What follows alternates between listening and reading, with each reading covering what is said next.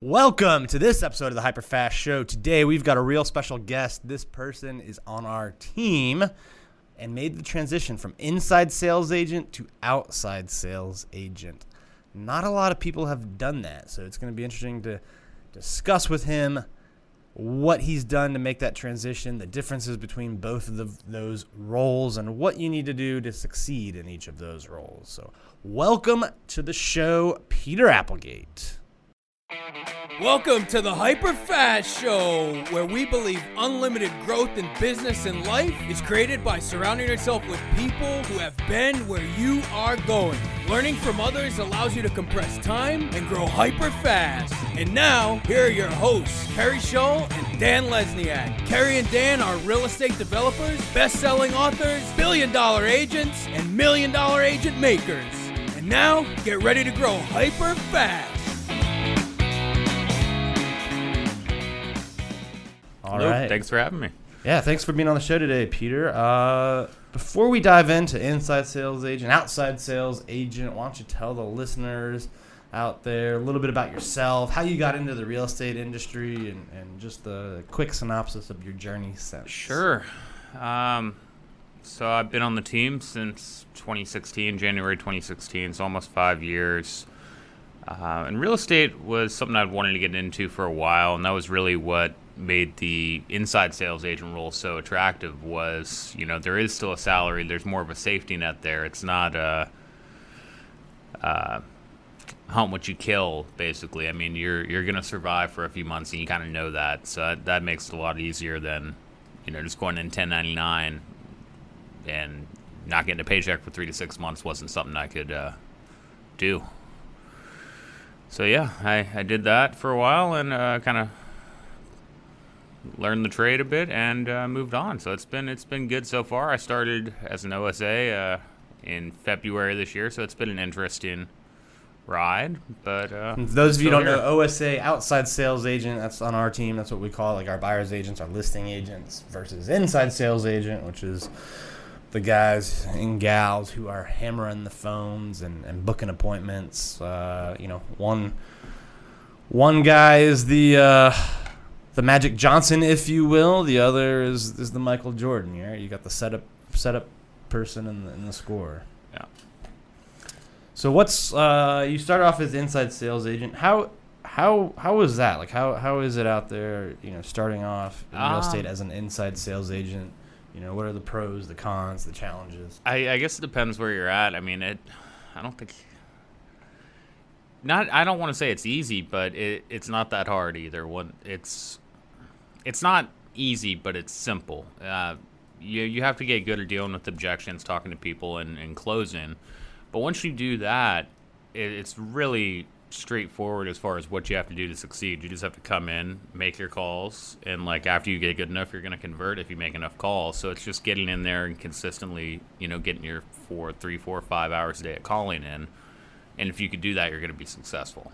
Yep, consistent effort over time, no matter what you're doing. You know, you guys have heard it time and time before here, but consistent effort over time is going to produce results no matter what you're doing. And and like Peter said, inside sales agent is not very difficult in the sense that it's not it's not hard to figure out. You just you just have to be willing to get through a certain amount of shit to Yeah. right?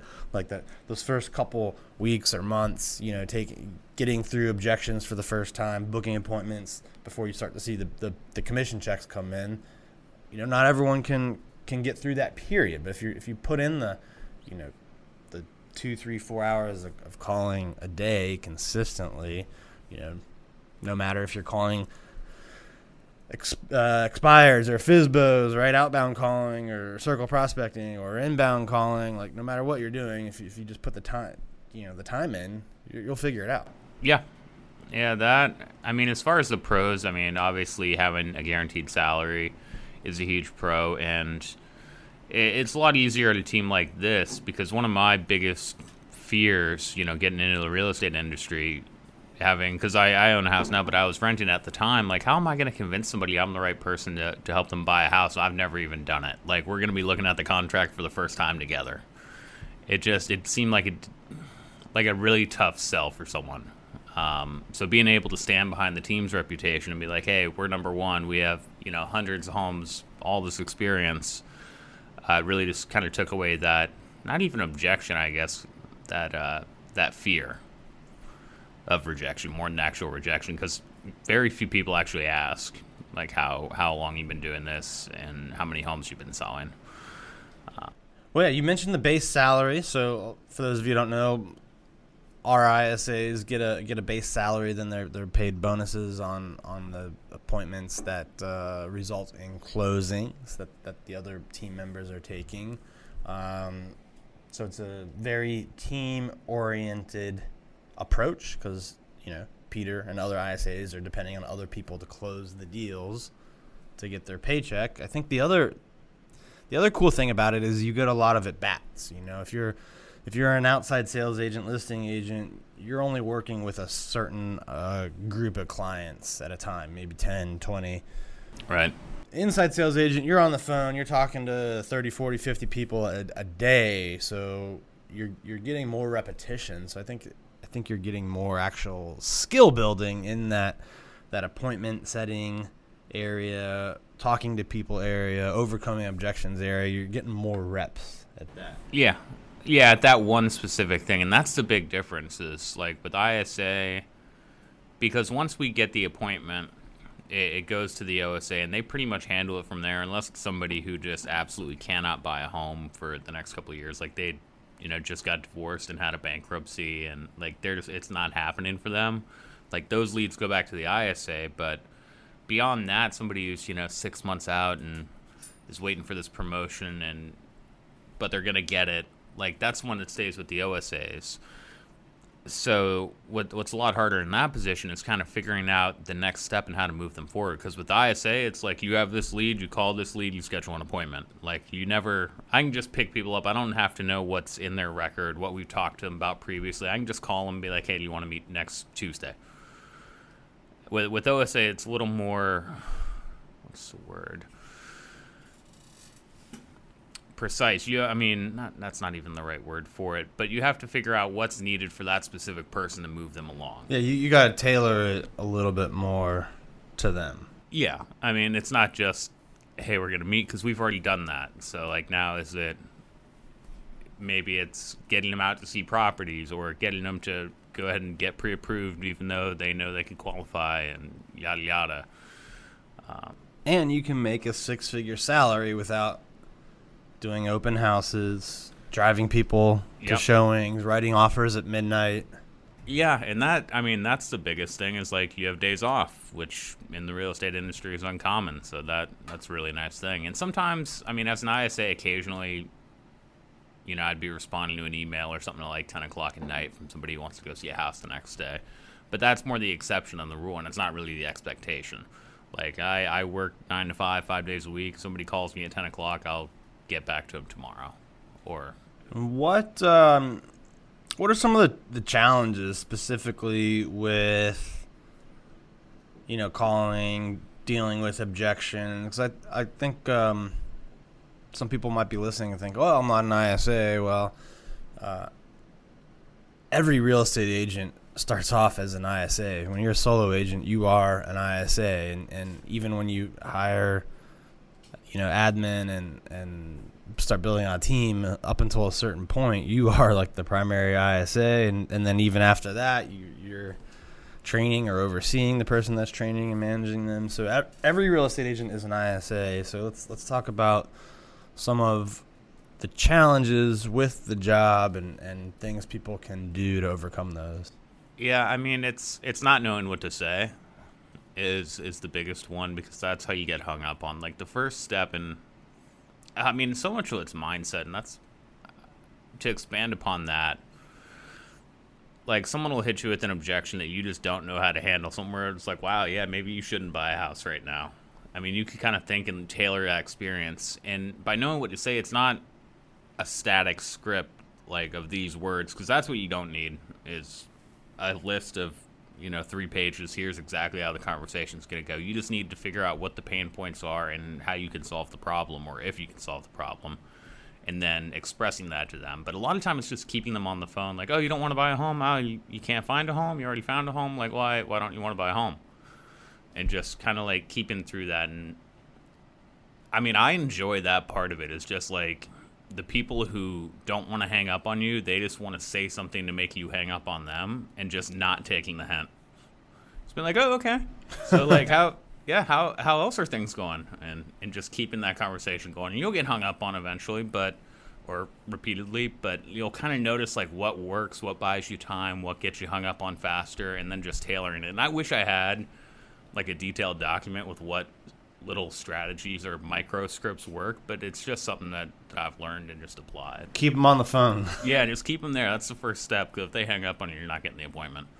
Well, most of the time you can text them. I mean, just I mean, it's just that persistent effort. The way I see it, once you have a list, like one thing I've noticed, I think we do different than a lot of agents. Someone will tell me like, "No, I'm definitely not interested," and I'll I'll call them back in six months. Like I don't care unless they tell me to like fuck off. We're we're calling them back in six to twelve months for the people who just aren't interested. And a lot of people mark that as a dead lead, and then they're like, you know, these leads suck. There's no leads in here because six months goes by before you know it, and like it doesn't bother you. There's no action in between then. So I just have a list of people that I'm supposed to call in six to twelve months, and that list sucks. It's not going to be a lot of good leads, but you just got to get through and hammer it out, and then you'll be just surprised because people's circumstances change, and there are leads in there that a lot of people just give up on. I mean, we have leads we're calling that have been in our system since 2013.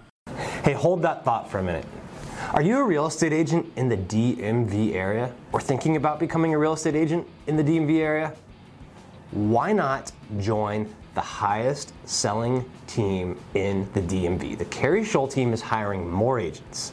We have the best training systems, the best culture, and the best environment to get you to the next level, whether that's starting out and getting to six figures or getting from six figures to 250 or to half a million or even beyond.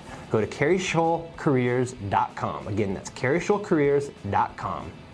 What's what's the appointment or sale that you remember most in terms of like the person was a hard ass or it took 20 calls to get or Um, just I got a few. Yeah. Um, this guy, I'm, I'm not going to say his name on there, but he's a developer of a, a condo building in Arlington who had sold like I think it's like 80 units or something like that, and he'd sold 75 of them with one listing agent, and then called us up to sell the last three, and he absolutely did not want to meet with somebody, and you know just wanted to do a phone call with the listing agent, and didn't understand why we weren't going to do that, and don't we want his business.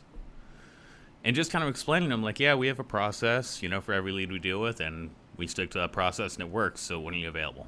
And eventually, he did. We did end up getting the business and sold I think the last three condos, and we've sold a lot of uh, a lot of units in that building. Actually, we have one for sale now. Um, I think I don't. Once we got a turn, we sell a lot of units in that building. Possibly not the most, but a lot.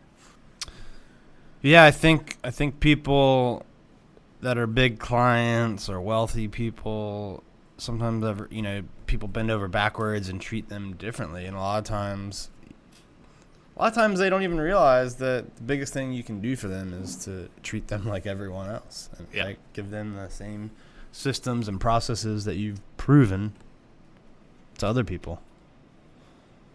Yeah, that and I mean, I'll I'll share a couple of the recordings, but I got a few. I got one who was absolutely sure she was not going to work with us because she didn't want an agent and she was gonna uh, negotiate, you know, closing cost credits by not having a cooperating agent. And that's when you get a lot once you get to a certain price point. Like I've noticed at the lower price points, people don't really care, fight about that as much. But once you get to like a million plus, these people are thinking, "Hey, that's that's a car that I'm paying someone to, you know, fill out some paperwork and do an inspection with me. Like that's too much." Um, I'm, I'm Yeah. So what do you people. what do you do to convince them of the value? There? Um, a few different things. Because obviously, if they're buying a million, they're looking at, oh my gosh, I don't want to. I don't, I want to get back some of that thirty thousand dollar in commission, right? But how do you how do you convince them that you can do better? Well, I mean, there's a few different strategies you can go with. The first one is figuring out the why. So it's do they want to do that because they just don't see the value in it and they want to save thirty thousand dollars, or do like they need a credit to make this deal work? Because if they need a credit, it's a little harder. You have to get creative and talk about you know lender credits or figuring out some other way to get them that money. But if it's just a matter of getting them the best deal, uh, I go to off markets. So it's like, great, you know, I understand you're a lawyer and you have access to Zillow so you can see properties and you know how to fill out the paperwork. You don't need my help because you've done this. I have properties you can't see on Zillow. Would you know if I can find something for you and you pay me a commission and you still get you know a solution to said problem, we get you credits or you know we get you a below market deal, like would that be good? And then, the I mean the answer is yes to these questions. Like the right answer is yes. If they say no, you just kind of have to repeat it to the way it's like you know sound. You hear how this sounds, right? Like what you're telling me right now. And normally you'll get a meeting. Um, it's hard with investors because a lot of them aren't going to sign a commit. So like once we get that meeting, we're trying to get the the buyer agreement signed in the meeting. Um, and we don't, you know, there's no like retainer fee. It's real easy for them to get out of it, but it's like it's like your Netflix subscription. A lot of people just don't take that action to terminate it. Um, so that I mean that's pretty much the game plan.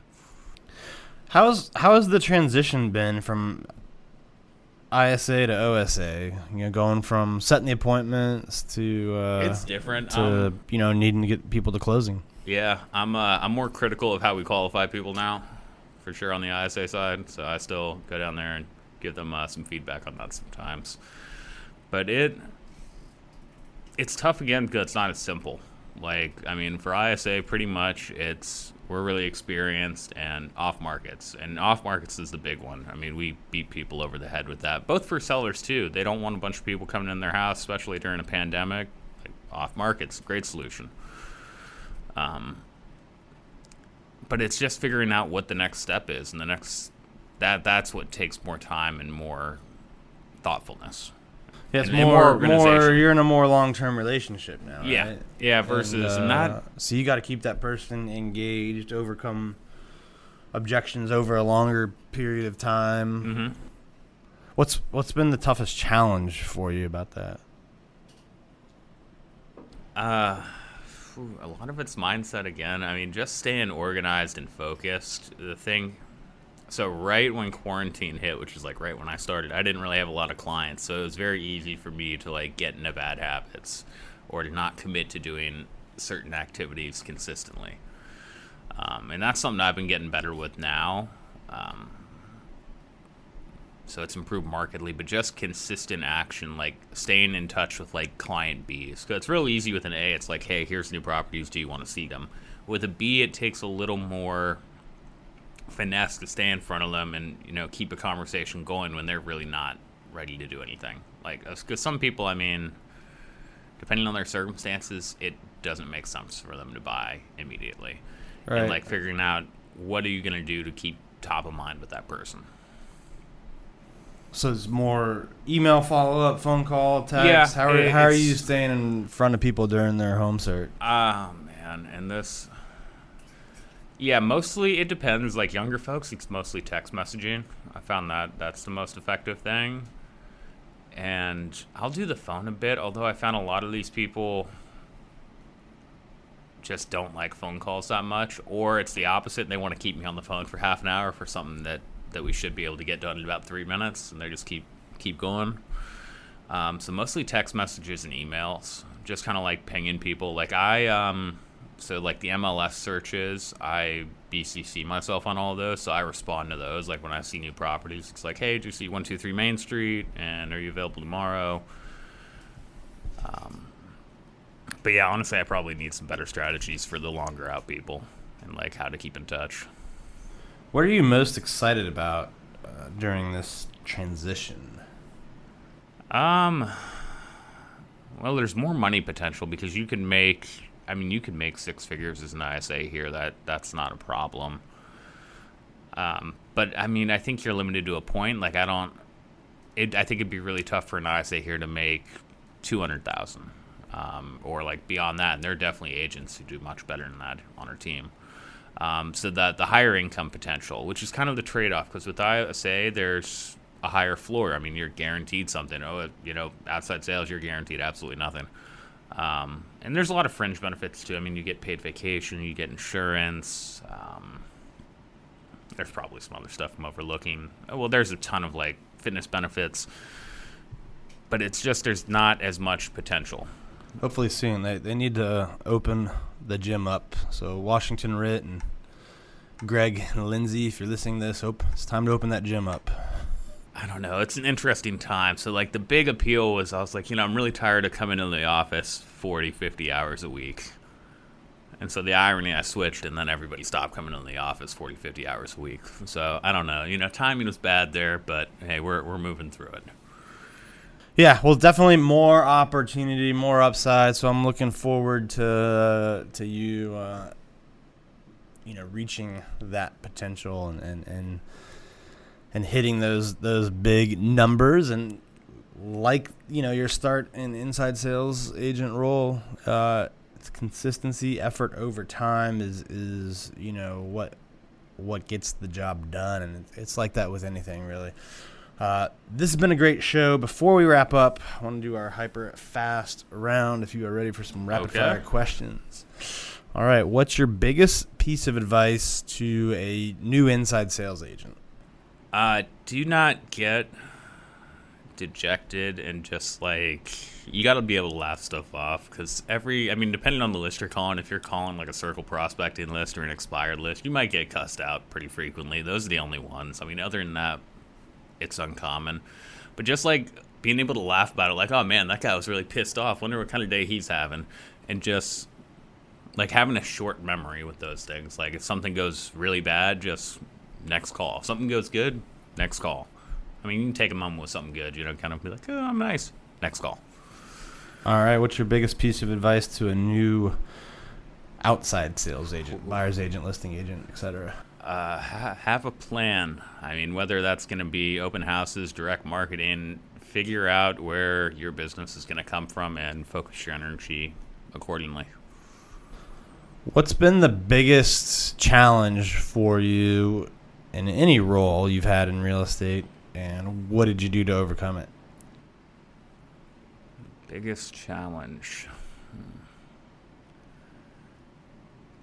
Hmm. Um, really, it's it's not getting hung up on the details as much because I'm I'm a high C personality type. So when I'm going through like a buyer agreement or a contract with a client, sometimes I'll spend a little too much time explaining points that I think are really important and we need to focus on. When most of the time, if they're not asking, they're not concerned, and the fact that I'm spending so much time talking about it kind of freaks them out. So like getting past that and realizing that that not everyone has the same perspective or concerns that you might have, and so not projecting your concerns onto others. All right. When you're not slinging homes, what would we find you doing Uh, a lot of fun? snowboarding, yeah. Um, doing a lot of that. Right, be, is uh, that is that is that open? It's it's not open yet. It'll be open real soon. Uh, November, Colorado. Okay. Maybe maybe October. We'll see. All right. And last question: Where do you see yourself in five years? Ooh, uh, probably running a team here. Uh, yeah. All right, growing growing into a mini team leader. That would be awesome to see. Well, thanks for being on the show, Peter. Before we sign off, if people want to get in touch with you or follow you on uh, social media or connect, what's the best way? Uh, it's uh, Peter S. Applegate on Instagram or on uh, our team's Facebook page or just on our website.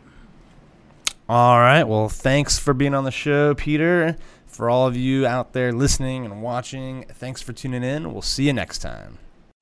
Thank you for tuning in to this episode of the Hyper Fast Show. Subscribe to us if you want to make sure you get the latest and greatest Hyper Fat shows. And remember, we love reviews. Reviews help us bring better and better guests and improve our shows. So give us the good, the bad, and the ugly. We hope you enjoyed the show, and we will see you next time.